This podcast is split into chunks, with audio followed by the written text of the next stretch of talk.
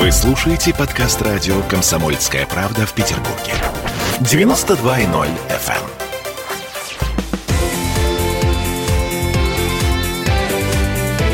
Картина недели. Всем привет, это радио «Комсомольская правда», я Дмитрий Делинский, ректор гуманитарного университета профсоюзов Александр Запесоцкий. Александр Сергеевич, здравствуйте. Здравствуйте. А, на двоих подводим некоторые информационные итоги уходящей недели. А, наш третий, Ольга Маркина, прямо сейчас, ну, в общем, пополняет клуб людей с а, иммунитетом к коронавирусу. Здоровья Ольги Маркиной. А, и всем с... радиослушателям. Естественно. А прямо сейчас, ну, давайте разбираться в том, как мы будем встречать Новый год в этом году. Тема этого часа условно называется «Лицом в салат». Все уже в курсе того, что на новогодние каникулы в Петербурге закрывается ну практически все. Цель этих коронавирусных ограничений – вполне официальная цель, заявленная в Смольном. Отвадить от Петербурга туристов и избавить жителей города от соблазна шумных вечеринок. А вице-губернатор Евгений Елин заявил буквально: те, кто выберут пить дома, все равно в театры не пошли бы. Поэтому логично, в числе прочего, закрыть и детские театры, например. Мол, пусть дети вместе со взрослыми думают о здоровье, занимаются спортом, гуляют на свежем воздухе. Александр Сергеевич, как вы себе это представляете? Вы знаете, я себе представляю это очень просто. Моя позиция, она совершенно не новая. Я ее у вас в эфире высказывал неоднократно. Но в последние недели она сводится к следующему. История с коронавирусом заканчивается. Ей отмерено несколько месяцев. Вопрос два, три или четыре. Но совершенно очевидно, что что не больше, потому что на подходе вакцина. И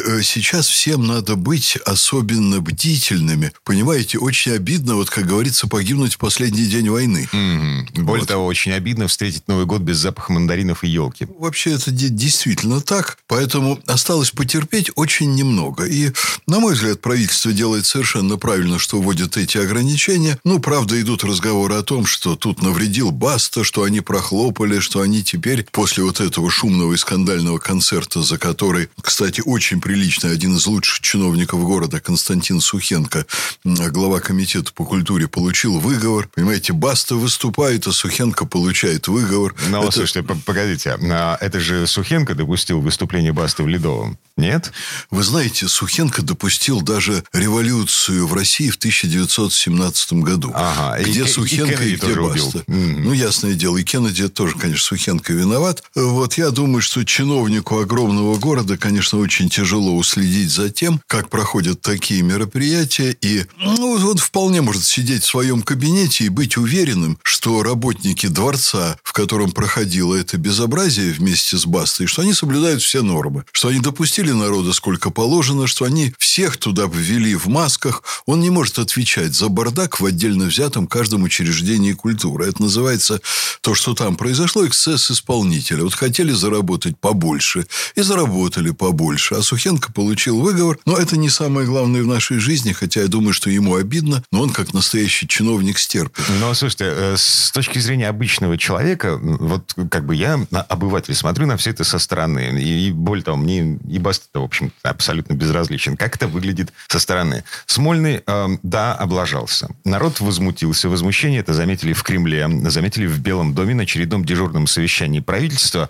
Хорошо так пропесочили Беглова. А Беглов человек самолюбивый, и, ну, в общем, он сказал в ответ, типа, а катись оно все к чертовой матери, закрываем Петербург. Беглов человек порядочный и очень аккуратный и осторожный в работе. И я ему не позавидую, потому что нужно ему балансировать между интересами бизнеса, а вы знаете, что бизнес через Москву напирал на город не один раз, откройте там торговые центры, откройте кинотеатры, откройте цирки, мы хотим ходить по проволоке, чтобы на нас все смотрели и хлопали в ладоши. Ну, чудесно. Если вы оставляете все это закрытым, так хотя бы помощь какую-нибудь окажите. Так помощи-то от государства не было. То есть а вообще... Подождите. Мы говорим о Беглове. У Беглова mm-hmm. абсолютно нет никаких резервов. Он, в отличие от федерального правительства, деньги не печатает. И он все время балансировал между интересами бизнеса и проблемами, связанными с коронавирусом. И старался это сделать, ну, как можно более аккуратно, как очень добросовестный и серьезный руководитель. Но концерт Басты был последней каплей, которая вот этот баланс нарушила. Да вы знаете, что когда там наверху кого-то пропесочили, совершенно не обязательно, чтобы и он был виноват. Вот просто, ну, есть повестка дня, есть коронавирус, надо кого-то пропесочить. Но в этом случае вот эксцесс руководства. Бывает эксцесс исполнителя концерт Басовского, а бывает эксцесс руководства, когда когда, ну, вот попался на язык, понимаете, было в последней сводке там то-то и то-то, ну, вот кто-то из руководителей очень высокого ранга на эту тему высказался, тоже ничего страшного, и не надо из этого делать вот такие далеко идущие выводы. Закрыли все на Новый год, да, я не знаю, при чем тут концерт Басты, но я знаю точно, что у нас очень плохие статистические сведения по коронавирусу. Мы первые по стране по смертности да. от коронавируса, да. вот, ну, и заболевание, вроде как на плато вышло, ну, хотя есть подозрение, что эту статистику тоже подкручивают. Пока не вышло, вот у меня в руках один из объемнейших материалов, который я каждую неделю получаю по коронавирусу, вот здесь... Чуть ли не сто страниц с лишним. Это материалы МГИМО, которые они делают для МИДа. Очень плохая статистика, понимаете? Был бы Баста, не было бы Баста. Нужно было на Новый год все закрывать. Угу. Потому что люди умирают вообще-то, понимаете? И умирают, это серьезная очень вещь. Ну, кстати, мы не чемпионы. Чемпионы в Соединенные Штаты. Там сегодня каждый день умирает людей больше, чем погибло в небоскребах-близнецах за, один, за одну вот минуту при их обрушении. Вот каждый день там гибнет больше. То есть, тысяча, счет идет на тысячу. Свыше трех тысяч человек mm. умирает от коронавируса. Каждый день заражаются по двести тысяч. Слушайте, у нас... А, да. Александр Сергеевич, если вот так все складывается, так может отменить вообще новогодние каникулы к чертовой матери? Пусть люди выходят на работу, там, условно говоря, второго или третьего января и работают, а праздник... На перенесем... какую работу выходят? На дистанционную? Нет, на обычную, дистанционную, не дистанционную. Ладно, а дети пусть что делают? Зачем отменять каникулы? А дети пусть ходят в детские сады. Им же, да, все равно нечем заняться в новогодние каникулы. Пусть погуляют с родителями, пусть почитают книжки, пусть даже, что лично мне очень не нравится, поиграют в компьютер. Игры чуть-чуть это. Но пусть родители пообщаются с детьми, пусть поживут семейной жизнью в условиях вот наличия свободного времени. Пусть займут досуг чтением, книжки. Вот пусть пыль сотрут со старых книжных полок. Достанут книжки. Пусть достанут детские книжки, которые сами когда-то держали в руках. Александр пусть Сергеевич, погуляют по парку с детишками. Очень оптимистично смотрите да. на состояние современного общества. А вы думаете, культуры. Что нажрутся? Um... Нет, я не смотрю оптимистично. Меня... конечно, поразило. Я не могу сказать, что... Хотя даже, пожалуй, развеселило немножко, но как-то очень грустно развеселило. Вот новость, которая последние пару дней не сходит из топов новостей для масс, из соцсетей. Гражданин на улице избил женщину молотком, перепутав со своей женой. Знаете, какая... да. это, это Фарго. Помните, первый сезон Фарго. Ладно, не суть. Культура отношений семейных очень высокая. Да. Перепутал с женой, избил молотком. А... Смотрите, еще один вопрос, очень важный вопрос. тридцать первого декабря. Меня лично вот уже достала чехарда вокруг этого дня. В прошлом году Ленинградская область объявила тридцать первое число выходным днем. Петербург не объявил тридцать первое число выходным днем. В результате тридцать первого мне нужно ехать на работу, а ребенок... Э, куда девать ребенка? Детский сад закрыт. Возьмите его с собой, пусть он посмотрит, как папа работает. Отлично.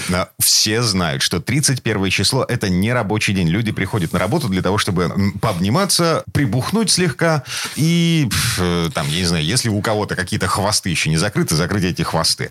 Это не рабочий день. То есть страна не работает тридцать первого числа. Федеральная власти уже шесть лет раскачивают лодку, отдавая вопрос об объявлении тридцать первого числа выходным днем на откуп регионам. И получается вот такая, мягко говоря, ерунда. А федеральные власти вообще очень любят ответственность за все, что угодно отдавать на откуп регионов. Это любимая игра федеральных чиновников. Я бы на этом не очень фиксировался. Ну, у меня есть возможности, понимаете, объявить каждый год для коллектива тридцать первое днем предоставления отгулов за большие переработки в течение всего года, поэтому у нас уже вот сколько я ректор, столько, по-моему, тридцать первое число, это не рабочий день. И у нас обнимаются, поздравляют друг друга с Новым годом тридцатого числа. Я вам скажу, что давайте все-таки не фиксироваться на неприятных сторонах жизни. Особенно в связи с Новым годом. Да, там чиновники что-нибудь напутают, что-нибудь сделают не так. Обязательно что-нибудь сделают не так. На то они и чиновники. Давайте не будем злиться. Давайте уже сейчас начнем культивировать в себе новогоднее настроение. Mm-hmm. Я обращу ваше внимание, внимание, внимание дорогие радиослушатели, на одну очень приятную сторону. Вот когда шла первая волна коронавируса, я вспомнил блокаду приближения фашистов, которую я лично не видел, но по воспоминаниям даже наших современников я представляю, что это такое. Я начал запасаться всем, чем возможно. Я, например, закупил для университета несколько тысяч банок сгущенки, несколько тонн гречневой каши на случай, если будут перебои в снабжении. Вот ничего не будет в магазинах, а мы людям выдадим. И людям будет чуть-чуть полегче. Потом оказалось, что это, в общем-то, и оказалось не востребовано. Великолепно работает в любых условиях совершенно. Торговля, доставка продуктов, магазины. Дорогие друзья радиослушатели, я предлагаю всем закупить, кому что бюджет позволяет. Вот, и очень спокойно в семье, без перепоя, с бокалом шампанского, под куранты, объясниться в любви своим близким, своим мужьям, женам, детям, запастись хорошими шутками, хорошим настроением. А начальство, да бог с ним, пусть оно там как хочет. Я им, правда, желаю, чтобы у них тоже в домах было шампанское и было весело. Но что мы все время вот смакуем их недоработки? Чиновники есть чиновники, действия в городе будут несогласованными с областью, действия в городе и в области будут несогласованными с федеральным центром. Такова жизнь. Вот некий хаос и неразбериха, они неизбежны. Но давайте будем на это реагировать как умные люди, которые уже все это много раз видели и готовятся к хорошему очень Новому году. Тем более, что Новый год, я уверен, будет намного лучше. Угу. Следующий, две тысячи двадцатый. двадцать первый. А, следующий, да, две тысячи двадцать первый. Забыл. А, смотрите, шутка такая, ну, абсолютно свежая. В этом году, Новому году, ну, в общем, не надо писать про новый iPhone, там не нужно писать про мир во всем мире. А, про избавление от пандемии тоже абсолютно бессмысленно писать Деду Морозу. В письме нужно просить пощады. На этом прервемся. Через пару минут вернемся в эту студию для того, чтобы поговорить о вакцинации от коронавируса. Картина недели.